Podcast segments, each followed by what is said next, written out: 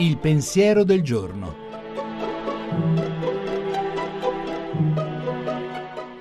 In studio Gianni Valente, redattore dell'agenzia Fides.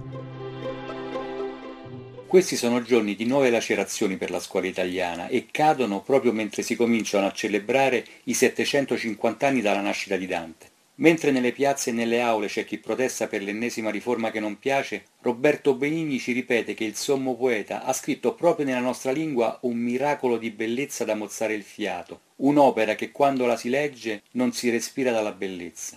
Il contrasto tra l'esaltazione della cultura nazionale passata e la depressione che attanaglia ampi settori della scuola di oggi appare stridente. La miopia politica degli ultimi decenni ha sottratto risorse alla scuola, riservando a maestri e professori un trattamento umiliante.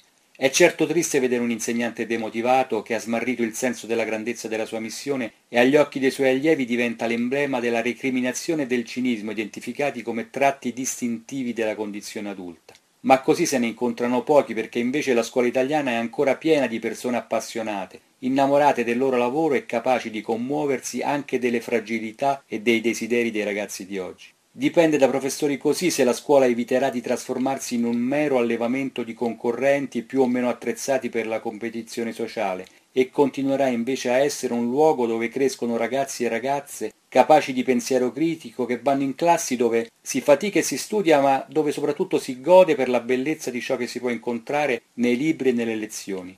Perché ciò che muove la vita, anche a scuola, è sempre l'andare verso ciò che piace e dà gioia, quella che Sant'Agostino chiamava delectatio victrix, cioè l'attrattiva amorosa che avvince perché corrisponde al desiderio del cuore.